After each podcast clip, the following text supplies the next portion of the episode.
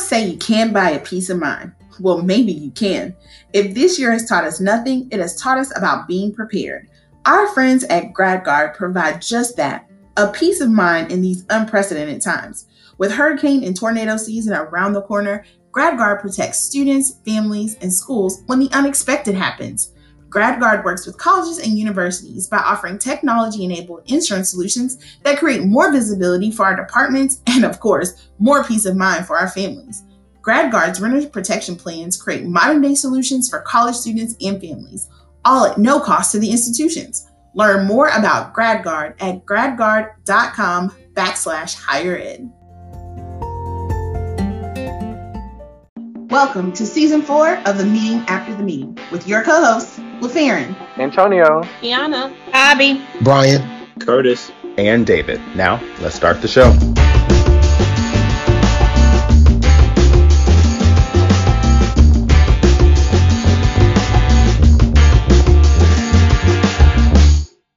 Hey y'all.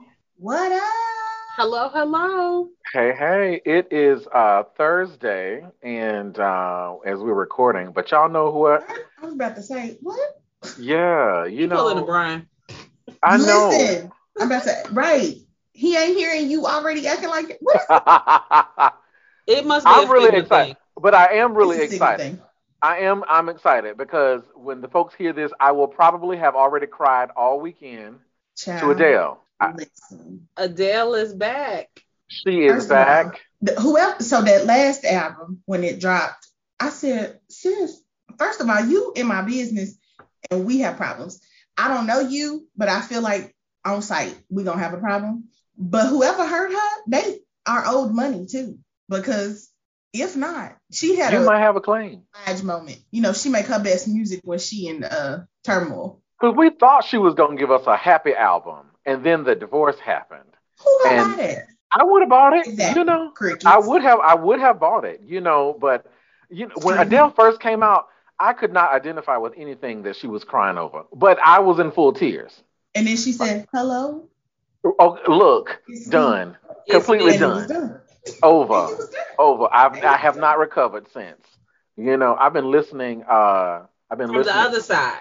From, Uh, from listen, and here's the thing about that album though, because it's kind of meta, right? Like she's Mhm. talking to herself. People be thinking she's talking to other people. She's talking to herself. I said hello from the other side.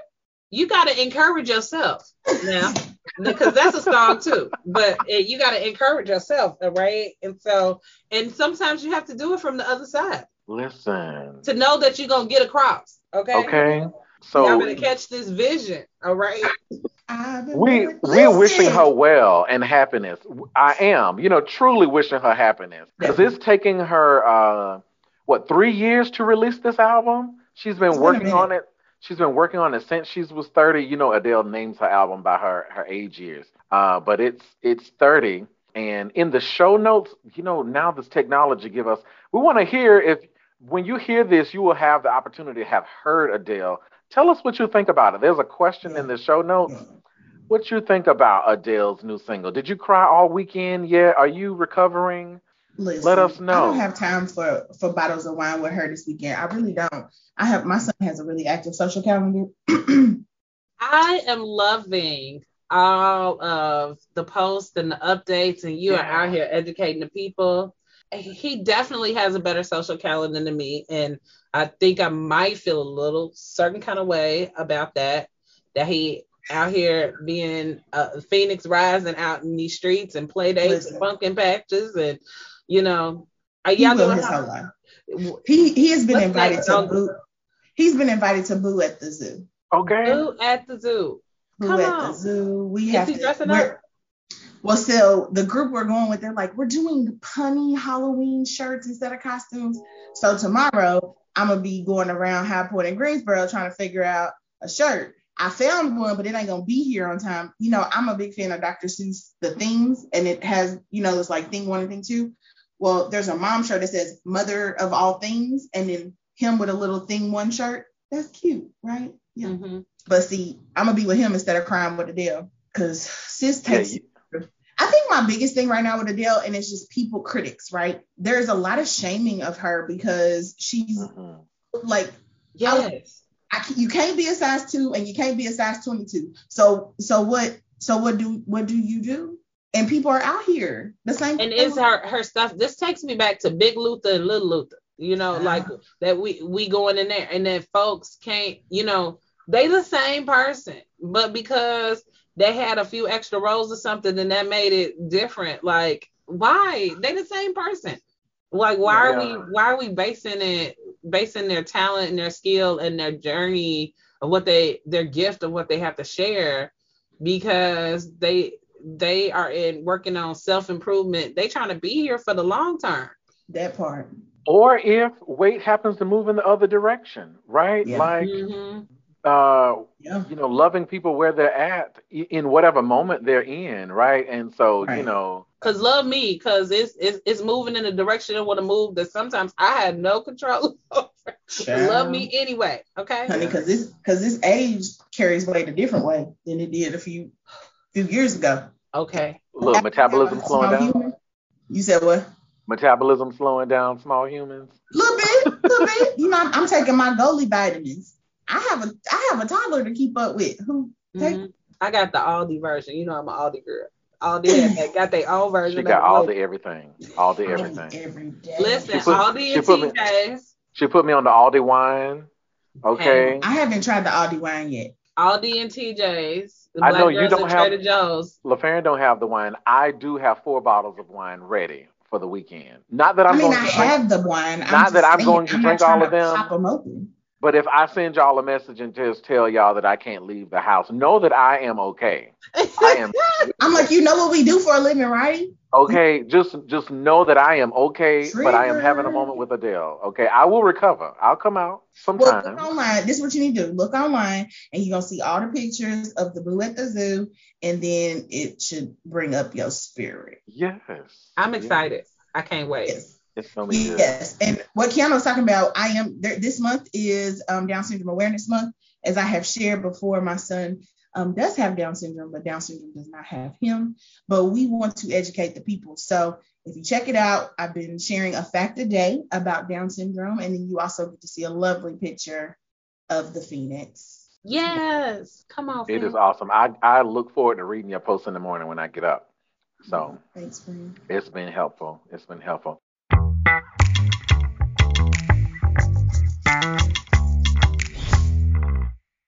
Well, y'all, we have a special guest here with us today. Yay. Yes. Come on, come on, come on. Dr. Jen is here. So we are continuing our conversation on being well. This is a multi-part uh, conversation this season here in season four. Really, the pandemic has been something else for all of us and we've been experiencing a lot. Life has been happening on top of the pandemic, talking about mind, body, spirit, soul, finance, weight, all of that. We're going to cover all of those things in our series, but today we really wanted to touch on a topic talking about navigating trauma and loss. Uh, with the folks. So, Dr. Meriwether, you want to kick us off and introduce our guests? I definitely will. I love our guests. She brings me so much joy. She makes my heart smile when I get to look across the Zoom world and see her face. It's fantastic.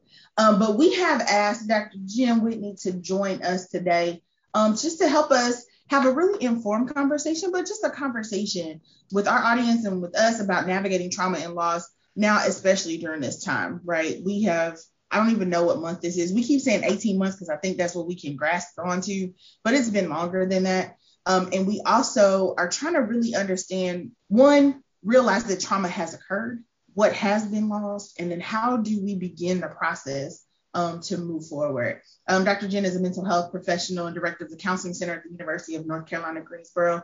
Go Spartans! And you all should know that we have asked um, Dr. Jen here as an expert in her field, and nothing she's conveying should be taken as personal individual medical diagnosis because we know how y'all are let me hit the Google and all of a sudden I'm dying because I have a hangnail. Please don't do that.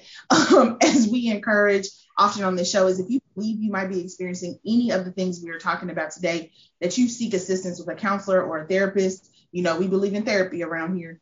Um, more information is available in the show notes on how you can connect or contact someone who can assist you. Um, and of course, with that, oh Thank you so much, LaFerrin. That was such a lovely introduction. It made me smile physically and certainly my heart as well. And I feel very similar to you. I my heart smiles when I see you across the Zoom and hopefully someday across the room again. So thank you. I'm really honored to join all of you today to talk about what's going on with COVID and how it has impacted us, specifically looking at the, the trauma, the grief, the loss that we've all experienced. So, yeah, I'm excited. Thanks. Thank you. Um, I'm excited to get into this conversation. I've had an opportunity to really spend some time um, at different points in my career working with staff around trauma and loss, especially having experienced my own set of trauma and and loss and the continuation of uh, of that. Like I did a presentation a few years ago called "Weathering the Storm" and what that looks like because often what I have discovered is that we have folks that are in leadership that may not have had personal trauma and may not have had or suffered any kind of loss. And so when they're supervising folks, they don't always know how to offer that care and support and understand how to dispatch the appropriate resources and you know helping them navigate that. That is not a just a five day bereavement and then mm-hmm. they snap back and right. they're, they're, ready they're ready to plug in and be ready to go uh, with some of that. So i wanted to navigate that especially early on understanding what that looked like so i'm really glad that we're kind of talking about that and and talking having this conversation about trauma and loss and we know that there's a number of types of trauma and loss that someone could be going through but could you share with us you know maybe a general definition of trauma yeah, I love that. That's just a great place to start, right? So that we're kind of all on the same playing field, right? So often Absolutely. Folks use words like trauma, depression, anxiety, and and we're not quite sure what we're talking about because we just use them so freely. So, psychological trauma is really an emotional response to a deeply distressing event, right? Or in the case of chronic trauma, that would look like repeated or prolonged events. Um, so for the chronic trauma, it could look like interpersonal violence or abuse that's ongoing. For an acute trauma response, that might look like response to a car accident or a single event. Um, certainly, what you all are bringing to the table and, and lifting up here is the trauma of our global pandemic. And so, a traumatic experience really causes an overwhelming amount of stress, and that exceeds your ability to cope or integrate those emotions and kind of make sense of what is happening. And so when you're kind of lost in that inability to integrate those emotions, you can feel really exhausted and confused or numb or agitated. It can look like a lot of different things. But one of the things that you said in the in the introduction here that I loved was just when you haven't experienced it yourself, or even sometimes when folks have, when they are looking at someone else they can confuse what that looks like and think of it as a moral failing or laziness or attitude. And so I think, again, it's just so important to be able to step back and say, is there another way to look at this that isn't shaming, blaming, but is supportive and caring? Definitely. I think that makes me think of like your body not being able to catch up. Mm. Like as soon as something happens, something else happens, or it feels like something else is happening, flight or fight, but I don't know. My body doesn't know what to do. What to do at the time, right? Like I can't run, but I can't fight. Like what what do I do? I feel like it's just being caught. Um, and then when and you're caught and you're helping other people in a caught place, I think that is what has been interesting for us, and particularly in the work that we're doing. So we're caught and we're trying to help people who are also in that place. Right. And I think you know we're called to exactly support and care for others but we are all experiencing the same thing right? I think in the beginning we talked about we're all in this storm together. Of course we're not all in the same boat but we all are experiencing this same storm and we can't just pretend like oh now i have my professional hat on and therefore the pandemic oh and by the way life because life is not easy just isn't affecting me. So I'm just going to be able to help this person who's experiencing life in the pandemic. And it doesn't work that way. Definitely. And, and thinking about that, like in terms of a sense of dealing with COVID and do have we seen or is there is there more increases in people dealing with like mental health concerns like environmental ch- like home environment challenges because of covid being the being now the thing that yeah. has influence or impact yeah, a hundred percent. Um, so yeah, COVID has had a significant psychological toll, right?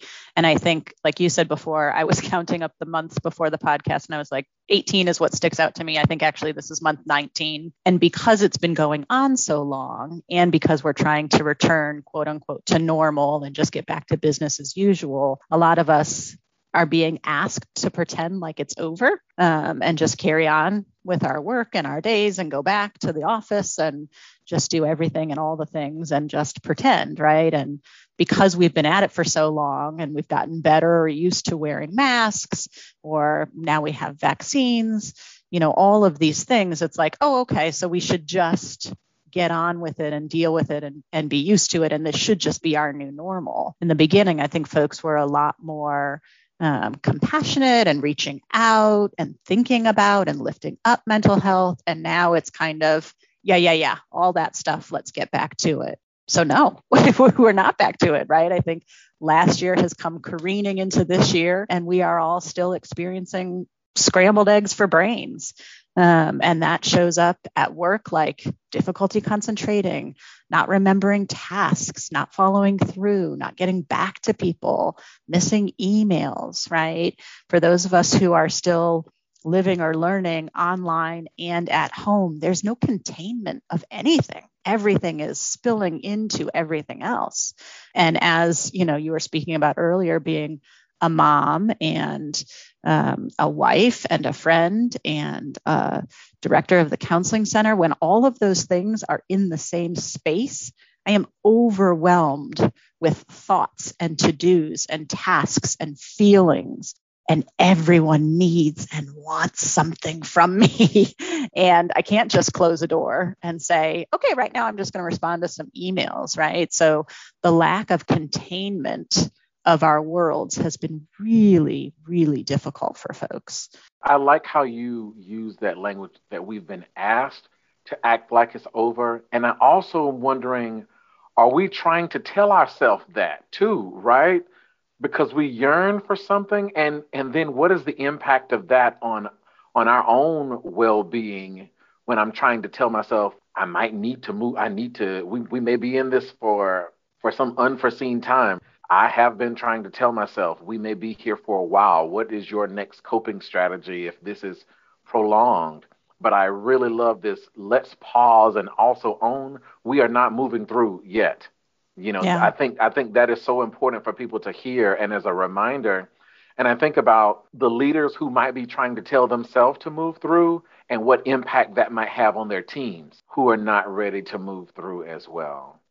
So just right. some yeah you've got this disjoint, right? And you've got all these folks that are traveling or trying to travel or needing to travel in different ways. And it's causing a lot of psychological accidents in the workplace, right? I can think of as a supervisor or a leader, right? I I need my leadership is asking me to ensure that my folks keep on keeping on.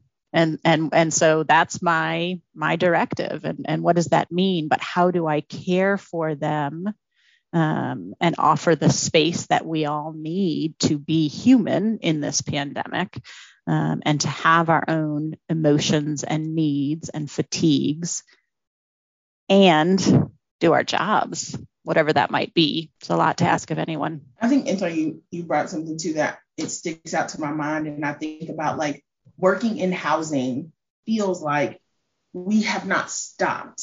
And so we talk about being tired someone's like, "How are you feeling?" And I'm the honest answer is exhausted. Like that is the mm-hmm. word.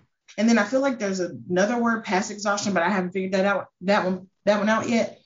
But it's this idea still like in the functions of your work, if you were still very like you were really in the trenches when all to keep to keep your organization moving, and then now you're on this end and because it's not over, but you're on this side of the urgent, urgent, and you're still trying to one find a space to rest, but people are still asking you for more, and you have less now. You have less capacity, you have less staff, you have less patience, you have less grace, you have less sympathy, you have less. yeah, you have less resources, yeah. right? Yep. All the things um, that would otherwise help you navigate through this. I'm looking for the hope because some have less than that too. I don't know what the hope is, and I'm I'm with you there. But there is a term past it, and we don't use it because we haven't. We've only used burnout in a certain context before exhausted. But this is the space after it is burned out, and it's happening in higher ed. You know, the folks that I'm coaching every day are burned out, and particularly in in the corporate space and industry, what's happening? That same thing is happening in higher ed because Let's also note in the last week, we have seen at least six prominent individuals uh, announce they're stepping away from higher ed in some kind of capacity.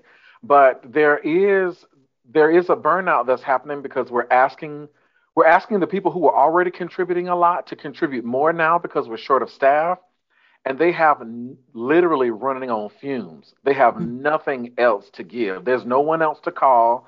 There's no one else to pitch hit in. There's no one else to pull up from the reserves, right? All of your reserves are on the active list now, right? Yep. Everybody is out on the field.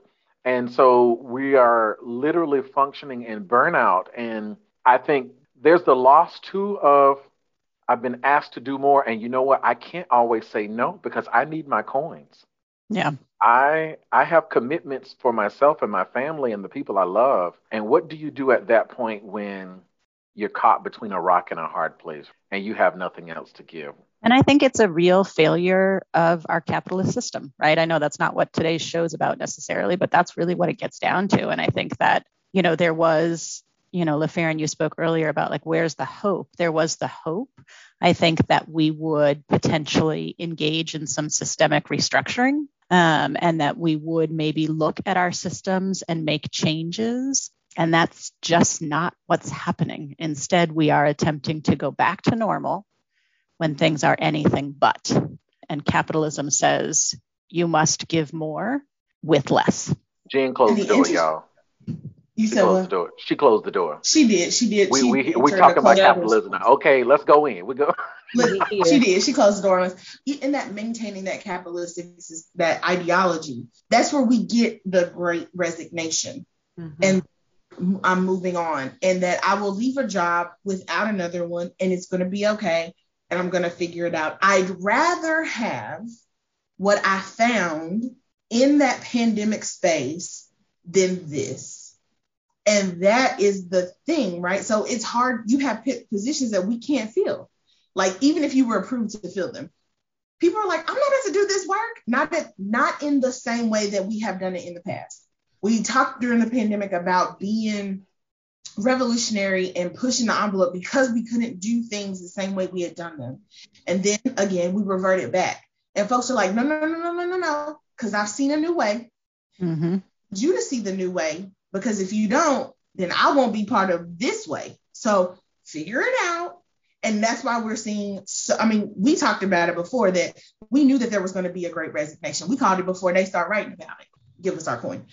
But that's what's happening. And people are like, I'm good. I'll figure it out. But I'm not about to work for pennies and you want me to operate at a level that at this point is one unnecessary mm. and still get the work done in a different way. Mm-hmm. See, what you're saying was going to be part of my next question that vicarious trauma, like it's mm. been the culmination and we knew that and a lot what we're seeing is that there were a lot of people that had already been dealing with some level of trauma all the time. Mm-hmm. and you know all this time rather and so and how it impacting now this complex trauma. And my question was going to talk about that because I think people are hearing more about that more and more and trying to understand the difference between the vicarious and the complex. And you know, seeing how those might manifest. But I think, you know, looking at the problems with the system, that is your perfect example of the vicarious trauma. and and it impacting the pandemic but i would love for you to open that up a little bit yeah i think that um, you did a great job of, of kind of highlighting the different the different kinds of trauma when we think about um, trauma from a professional standpoint we think about acute trauma, which I talked about earlier, which is kind of that single event, maybe that car accident. You've got the chronic trauma, right? So somebody who's maybe in a domestic violence situation, it's an ongoing trauma. And I loved LaFerrin what you said before. There's not time for your body to recover or for you to catch up, right? Because the trauma is ongoing. And then you've got the complex trauma, which is which is many varied traumas coming at you over a prolonged period of time. So it's a step up right, from that from that chronic trauma. And again, as LaFerrin highlighted before, there is no time for your emotions, for you physically, for you mentally, for you to catch up before the next thing slams you down. And then the vicarious trauma, right, gets layered on all of that when you are being a witness to, and that can be in many different ways, right? You can witness somebody else's trauma, and certainly within higher ed, we are holding trauma for our supervisees, for our students, for our coworkers, right? Lots of folks who get into higher ed do it because they are caring, compassionate people who are relational and pay attention to and want to connect with folks. And that opens you up to experiencing and hearing about others' trauma. And that leads to, to the vicarious trauma. And I think that's where you see, you talked about the, the great resignation, you talked about you know folks that are just like i can't i just won't. And i'm t- i mean I, i'm not i'm preaching to the choir here but the students have come back worse a, from mental health than when they they left us. And i say left us right just to to go remote when the pandemic happened. Um, and it is because there has been no time to catch up and one trauma layers on top of another trauma layers on top of another trauma and we haven't stopped. I think that also makes me think about with COVID, and then you have really, you're talking about Black Lives Matter, that also, this is a continuous fight for us because that is an identity that we hold in this space. But when you are seeing it happen on television at the same time on CNN, where you see them keeping track of COVID deaths mm-hmm. at the same time, that intersection, right? And and all, and the. It it's so important to talk about the racial trauma, right? Which, of course, significantly affects mental health and well being. And so, you know, the epidemic, the pandemic of, of racial trauma and racial violence has certainly been going on longer than 19 months, right? We're talking 400 plus years here in the United States. But it is, it did occur during the pandemic in this heightened and exacerbated way, right? There were many deaths that were caught, many murders that were caught via video and then showed on the national screen and stage. Um, and so the, the intensification of the racial trauma, particularly for brown and black folks, while also experiencing the trauma of COVID. And oh, yeah, let's not forget life and how just hard life is and how hard it is to be an adult. All of those things intersecting and converging together are going back to that very definition of trauma, overwhelming us and too much to integrate, too much to hold, too much to make sense of. And so, where are you left? And I think hopelessness is a big component of trauma. And you spoke about that earlier, LaFerrin. And I think one of the things I would counter that hopelessness with is this idea of post traumatic growth. Post traumatic growth happens whether you want it to or not. and that is some hope to me. There's a lot of research out there that says, you know, whether you want to or not, you will grow from trauma.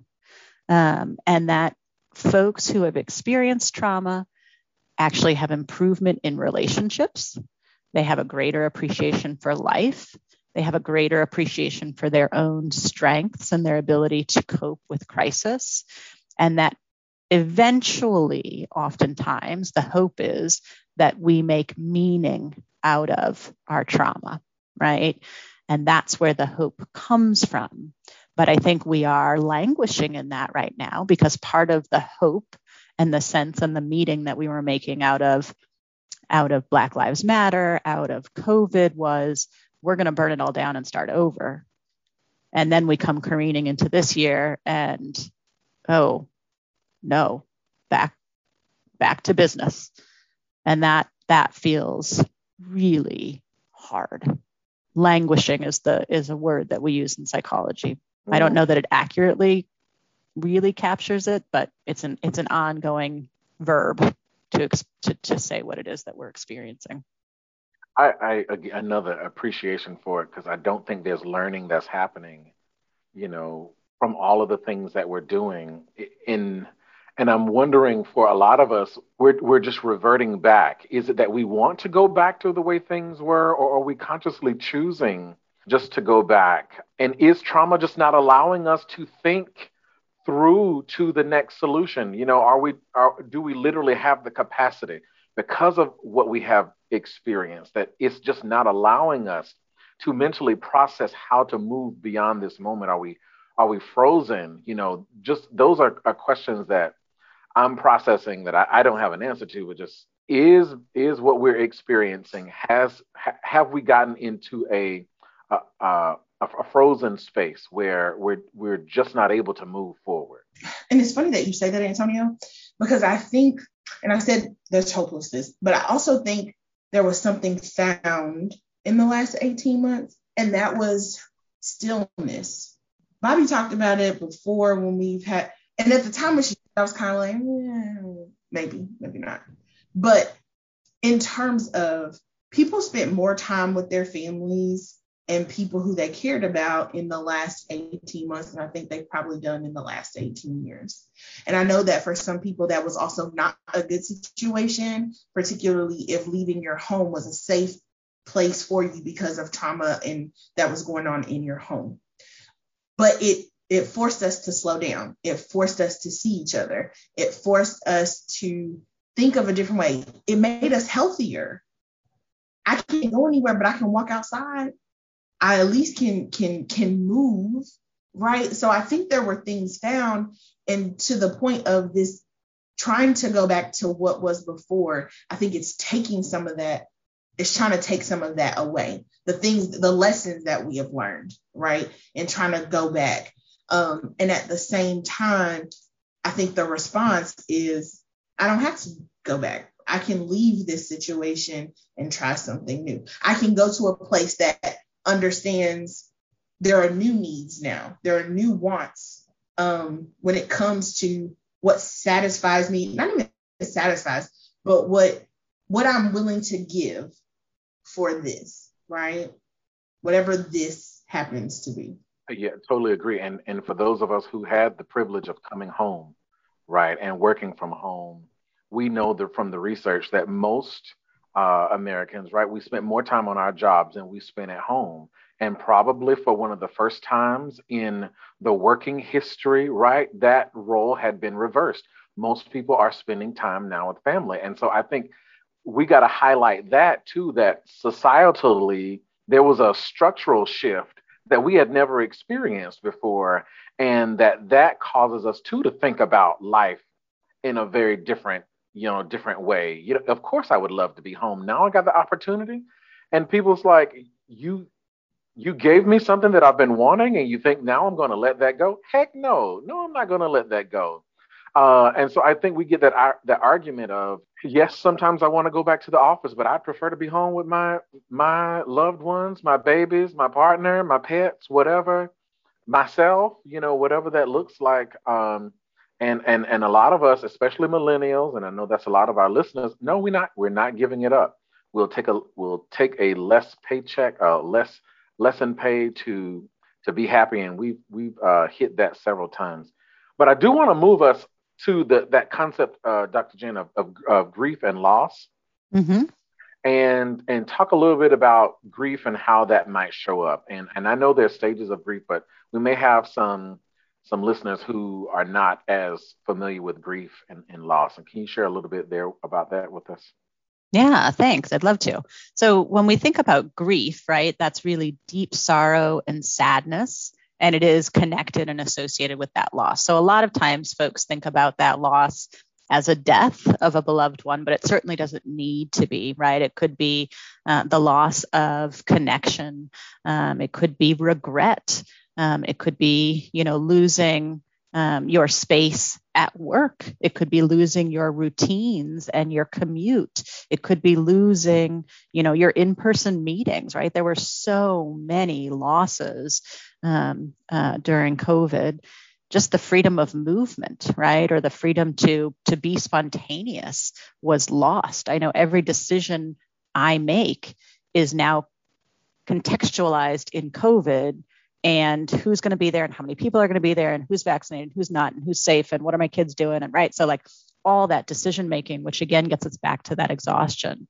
Um, and when you speak about the five stages of grief, I really like them because I think it highlights how grief shows up. And so those five stages are denial and isolation, right? So oftentimes when we are grieving or experiencing loss, we might go into a space of like, nope, this isn't a big deal. I can do this, whatever. Maybe you then also isolate and pull away so that you don't have to really be uh, faced with whatever it is that you are losing. Another stage of grief is anger, right? Um, there was lots of anger, and there has been lots of anger throughout COVID. Um, and then bargaining, right? Well, like maybe if I do this and do that, then I can get this back. And how about that? And sometimes that bargaining looks like bargaining with a higher power. You know, if I just do this or show up this way, you won't take this thing from me. Um, certainly, the depression is a part of of the grief. And then hopefully where we get to is acceptance of really saying it is what it is and how do I how do I move with it? You know, we don't just let go of grief. It's not a light switch. We don't turn it off. Um, for folks who have lost um, you know, loved ones, right? Like that loss never goes away. It doesn't end. Those those people are gone forever and that impact on us is there forever. Um, but you can, again, kind of like the post traumatic growth I spoke about before, make meaning of it and accept it um, and kind of redefine how it is that you see that loss and what it means for you. One of you mentioned, you know, uh, in Dr. You said the students have come back maybe worse. And I think whether student or professional, you know, so much has happened on the other side of these screens that we just don't know you know when when someone logs off at the end of the day we don't know what they might be experiencing and so uh, it kind of brings me to that thought of when we talk about not managing well or not dealing with the trauma and the grief what might be some some some consequences of how that impacts us daily when when when we leave that grief or we leave that trauma untreated yeah. So I think it, I, I really like when I'm talking about mental health to to liken it or bring, bring an analogy of, of physical health because folks just more readily and easily accept um, you know physical health problems and addressing and paying attention and talking about those and so if you think about untreated mental health concerns or untreated trauma very similar to an untreated wound right it is possible that with time that wound will heal. Now, it probably won't heal as well as if you had some antibiotics or some, you know, treatment or cream to go with it, but it'll heal. However, the other possibility, which is very likely, is that an untreated wound will get worse, right? It will become infected, it will get larger, will become more pervasive, it will ca- cause long term uh, consequences, right? Oftentimes, if we have an untreated physical problem, we attempt to compensate for it, which actually causes a different problem, right? Our our foot is hurting, so we walk a certain way, and then all of a sudden our hip is hurting. Um, and and that is what happens exactly in the same way to untreated trauma or untreated mental health concerns. And so it will show up in every facet of your life, whether that is your relationships with your coworkers or with your children or with your spouses and your partners and your friends. It will show up in your ability to care for yourself, to have compassion for yourself and your compassion for other people.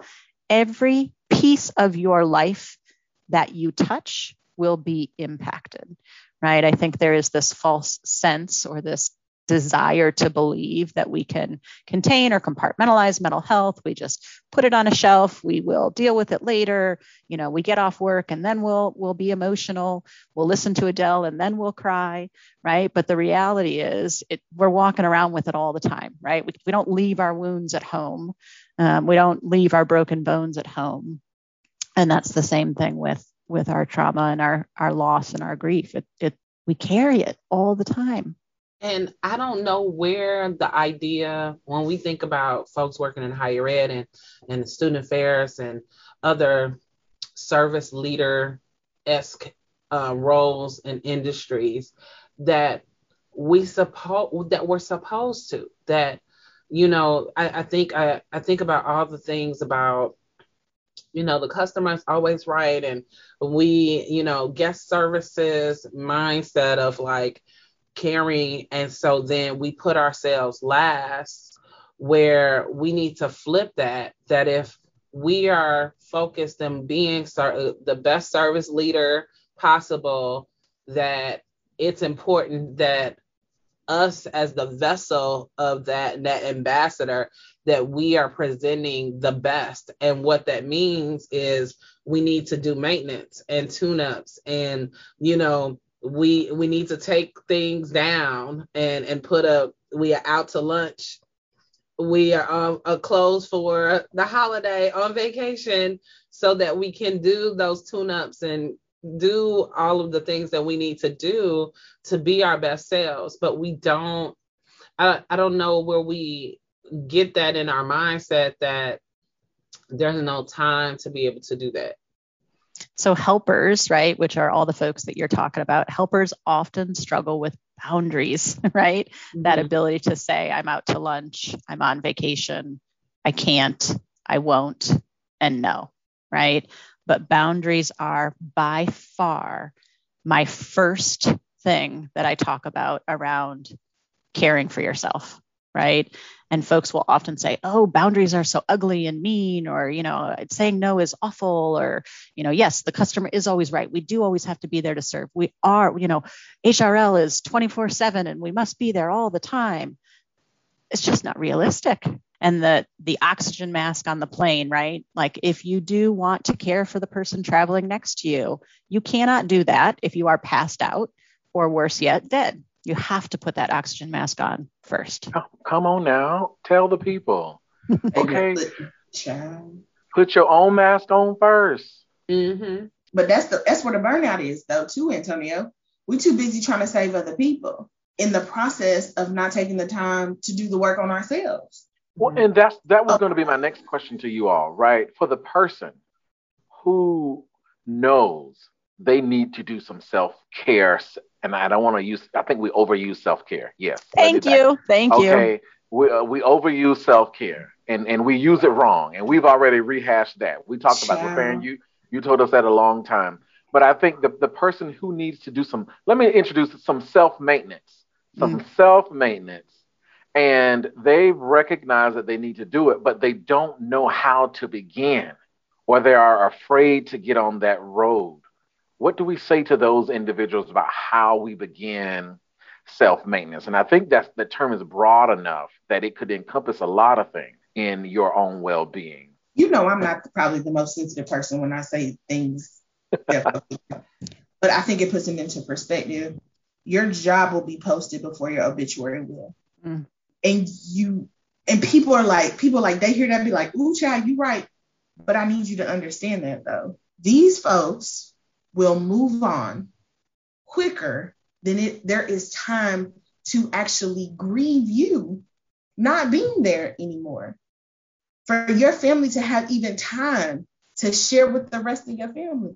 Some especially depending on the position you have it's going to be posted. And I don't say that to be insensitive. I say that to put things into perspective about valuing us over these companies and organizations that we work for. Your loyalty belongs to you, not them.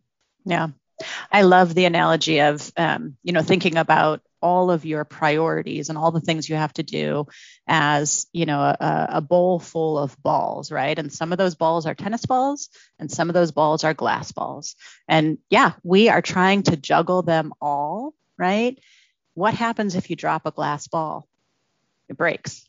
If you drop a tennis ball, it'll bounce back, right? You got to figure out what's the tennis ball and what's the glass ball and make sure those glass balls don't get dropped. I think that is one of the big things that I feel often that are holding people back because I can say, okay, I'm going to take vacation. I'm going to take these days off. I'm going to take a week. I'm going to go somewhere where the sun is on my face or I'm snuggled up into a warm blanket because everybody don't want a warm climate. Sometimes they want to be in the mountains somewhere with a nice snuggie and a fireplace and you know turn off everything and they have booked the spa and all the things and have the best charcuterie board and mm. delectable cheeses and things because we love a good charcuterie board on the show okay and so and then you know we'll travel back home and that they left they needed the vacation because they were in the middle of chaos and the environment is not changing. And so they have taken a week to rest, recoup, rejuvenate, and they come back fresh faced and pimple free back into the chaos. And so folks will say, I'm coming back to a gazillion emails, I'm coming back to twice as many questions and all of the things. And it's like, as soon as I get back in the door, I, I want to do go right back out and go back to my fireplace and my charcuterie. So how do people prepare you know, like I guess I guess that's my thing. Cause okay, I'm not talking for them, I'm talking for me. This is me. I am she, right? But and I will so- say first, bring the charcuterie everywhere you go. So that's solving problem one. Okay. That Bam. I do. Bam. Bam. So, but I, because having this conversation with colleagues all the time of, uh, well, I just rather, uh, you know, press on through, you know, and then, and wait when I know I might need this sooner, but like wait because I know like the time the off makes it worse. Right, the time off makes it worse, and like how to get out of that mindset. Like how do we put those I don't know those mental strongholds, if you will, in place to know that it's gonna be okay. Like and that you know I can only take today into today and tomorrow is going to be tomorrow and to move forward. And I think that that is the best, that's the thing that's debilitating um, yeah. people right now, especially right now, right? In, in, the moment of, of that. I sat through um, our state of the university um, meeting, and that was a, a, a real concern. A colleague had shared and asked the question of, I could there was no time yes did I have the days and the hours to take but mm-hmm. there was no capacity for me to take them and then if I did take them I was it was going to feel like a waste because I am coming back and all of that is just going to resurge all the anxiety and stress is resurging back in me and so like how do we how do we not feel that yeah. way knowing that the environment is not going to change but I'm going to come back change well, I think two things like really stick out. One, both you and Antonio spoke about this, right? That it is you can't binge and purge self-care, right? You can't just go away for a week and do all the wonderful things and spend all this money and do all these spas and eat all the good cheeses and then come back and be like, I'm done and now I'm just going to be a workhorse. Like that's just not how it works. It is the maintenance that y'all talked about, right? Mm-hmm. And so it is what are you doing on a moment by moment, hour by hour basis that is the maintenance, right? Are you breathing? Are you pausing? Are you connecting? Right? Like, do that I'm, one more time because just in that moment, I just had a whole like. It was a moment. It was a moment, and so like, okay, it. listeners, let's just take a moment. So Dr. Jana just put us in in in a space.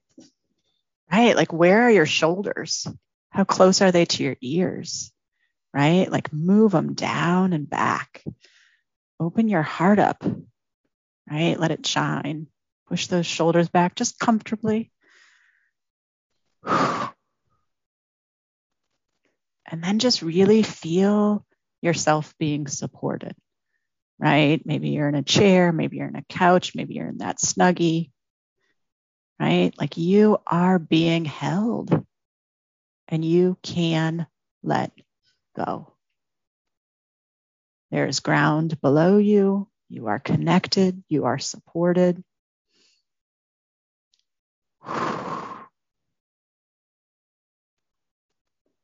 And I think just stopping and pausing, which was one of the things LaFerrin said we have gained, right? Like that's some of the post traumatic growth wisdom that we have gained is that pausing is so powerful.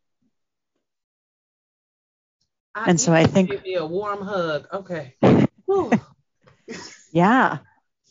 Okay, this is what happens when you close the door. Okay, you get your healing. Okay, get your work. Do your do your work. Okay, and baby, today was a day. That's what okay. I was like. I felt I that know. in my shondo. Like, wait, not in your shondo. And I, Listen, I, am gonna have to call Jen on the break. I'm like, okay, I just need to. Can we breathe? Just breathe with me. Just breathe. Let's just breathe together. I love this concept, and I think for for leaders, we have we are afraid of telling ourselves that the organization can operate without us. It can and it will. We have to know that, and we have to tell our people that that it will operate. And I think another thing is that we have to know that we cannot operate at the same capacity that we were operating before. I think in this notion of gain, this capitalistic society of we have to outdo ourselves last year, we what is coming off of the plate? Something has to come off of the plate. I think we've said that before. We can't keep asking to do more with less. We we are out of we are out of less. Mm-hmm. Less is less, right? And more is more. And so I think we have to we ha- I love that you said no. What are we saying no to? organizationally, individually, what are we saying no to? We just we don't have the capacity to to do those things that we were doing before, and maybe in the future we can pick them up. Maybe, or maybe, maybe this is maybe, or maybe we just need to accept that we are no longer the same. And I I am totally on board with that. We are let go of what we did beforehand. This is new, and this is who we are moving forward. And so, Dr. Jen, I mean, I wasn't expecting that own personal woosah moment there, but I know I needed it. It was real. Yeah. Yeah. I don't know about y'all, but it made me think about we have been doing vacation planning wrong. There is, and when she said everything that she said, I, I started thinking, I was like, I've been doing this wrong. Like we do all the time planning the time, the week mm. or the few days, and we put in some of us do an itinerary. We're gonna go to the spa. This is gonna be the charcuterie building time. This is gonna be the journal time. I'm gonna meet with this person. Blah blah blah. We have the whole week planned. Or if we are a true color and orange, we are just living on the edge and just being free and go where the wind takes us within those days. That LaFerrin, that is you. Antonio, yes, that is you. We going with the flow, right? I, I'm in the middle. Like I want to go with the flow, but I want to have a couple of things scheduled and we don't think about the the preparedness. Like i need to make sure i block off when we're taking days off you might need to and, and travel or whatever is involved blocking off time for the pre-plan right? And the preparedness preparing the team preparing all the things making sure all that stuff is done and out the way. I'm preparing my days that i'm away but then i'm also needing to block time for my ease back into it. You know, like we'll start a hard Monday morning and okay, you're fresh faced and ready to go. 9 a.m. You're in your clock coming into the office, clocking in, ready to go. And you might do a 9 to 11, but we should be blocking off 11 to 12 for a breather because you spent two hours probably funneling through emails and responses and all those things and you don't you wore out you only two two or so hours in to the workday but mm-hmm. how often do we say okay let me block and take a pause and then lunch and then the one o'clock starts and then let me regroup. So that can be a gradual ease in or a blocking i'm going to do an hour and then block 30 just to sit and rest and make sure i keep my energy. Like we are not we need to think about how to protect the peace and easing it in and maybe doing that gradual day to, day by day of that first week of return right and then then put those other pieces in for the maintenance of where those moments where I'm taking these breather blocks that there are non-negotiables throughout my day so I can ease back into it. Cause often I see folks, you've gone for a week and then you're coming back. And my boss is doing that right now because he done left us with the keys to the kingdom for this week, which he needed it. And um, that Monday morning is usually a care team and kicking off, and he is also in a different time zone, right? And he's like, I'm gonna be. I was talking to him last night. he was like, I'm gonna be jet lagged. Somebody needs to go to that 9 a.m. because it ain't. It's not gonna be me. I'm not it. You know, I need some support to ease back into that because that's going to be a rough morning for me as I've chosen to come back in the office and that be my first day, knowing that that's the first thing on the schedule and knowing that I will have traveled. And Jay, like, okay, plan, no problem. Like, we got you, you know, so we can take care of that and recognizing that that's what I need in that moment versus, okay, I'm ready to just start this sprint, start this marathon back. Let me take a moment to stretch and prep you know and so i'm like how often do we do that or think of we don't plan we for reentry that. we were not yeah. taught that you know in, in, in yeah. the playbook of being a professional I, yeah. I think too i wanted to highlight what dr jane talked about too with this daily piece to make rest a discipline we don't mm-hmm. know how to make rest a discipline and that can look like for me i'm disconnecting from the world from social media to preserve peace of mind. I'm not going to watch certain things. I remember when all of the racial killings were happening. I, I, there are some that I have not seen and will not see because I'm protecting my own peace with that. I think even when we're thinking about vacation, we have not accepted that an acceptable vacation is also not doing a thing. Going to the going to the house and sitting down, if that is your if that is a place of peace for you, I'm gonna take my vacation day and do that. Your PTO, you know, and I am totally okay. It's also saying yes, I am I am free, but I am not available. Hmm. It is saying that I'm not. Yes, I saw your text message, but I'm not going to respond to it until a couple of hours later. You know, and, and that is okay. It is okay that I that I don't give you my every moment because you demand it. And I think that's something that we've got to do on the daily basis too. Just as much as we do our vacations, we've got to make rest a discipline and accept that because because we are not doing anything that we are being unproductive. That's that capitalistic piece, mm-hmm. right? Infringing on that that we can we can I don't even consider it a pushback. I demand it too, right along with it that that this has to be a part of my productivity is rest and and that recharge is vital to me giving you my best whatever space i'm showing up in so and you don't owe anybody your best hey listen now now you can just rest right you Ooh. are a human being you are not a human doing Ooh. Can we? Can we? I will. You don't owe anyone your best. That put that on a t-shirt. I'm gonna put. We're gonna put that on a t-shirt. You don't. You are not resting your... so that you can give somebody your best. Ooh. You do not owe them that. Ooh. That's enough. Okay. okay. And then there's Ooh. that. Come on. Okay. Ooh.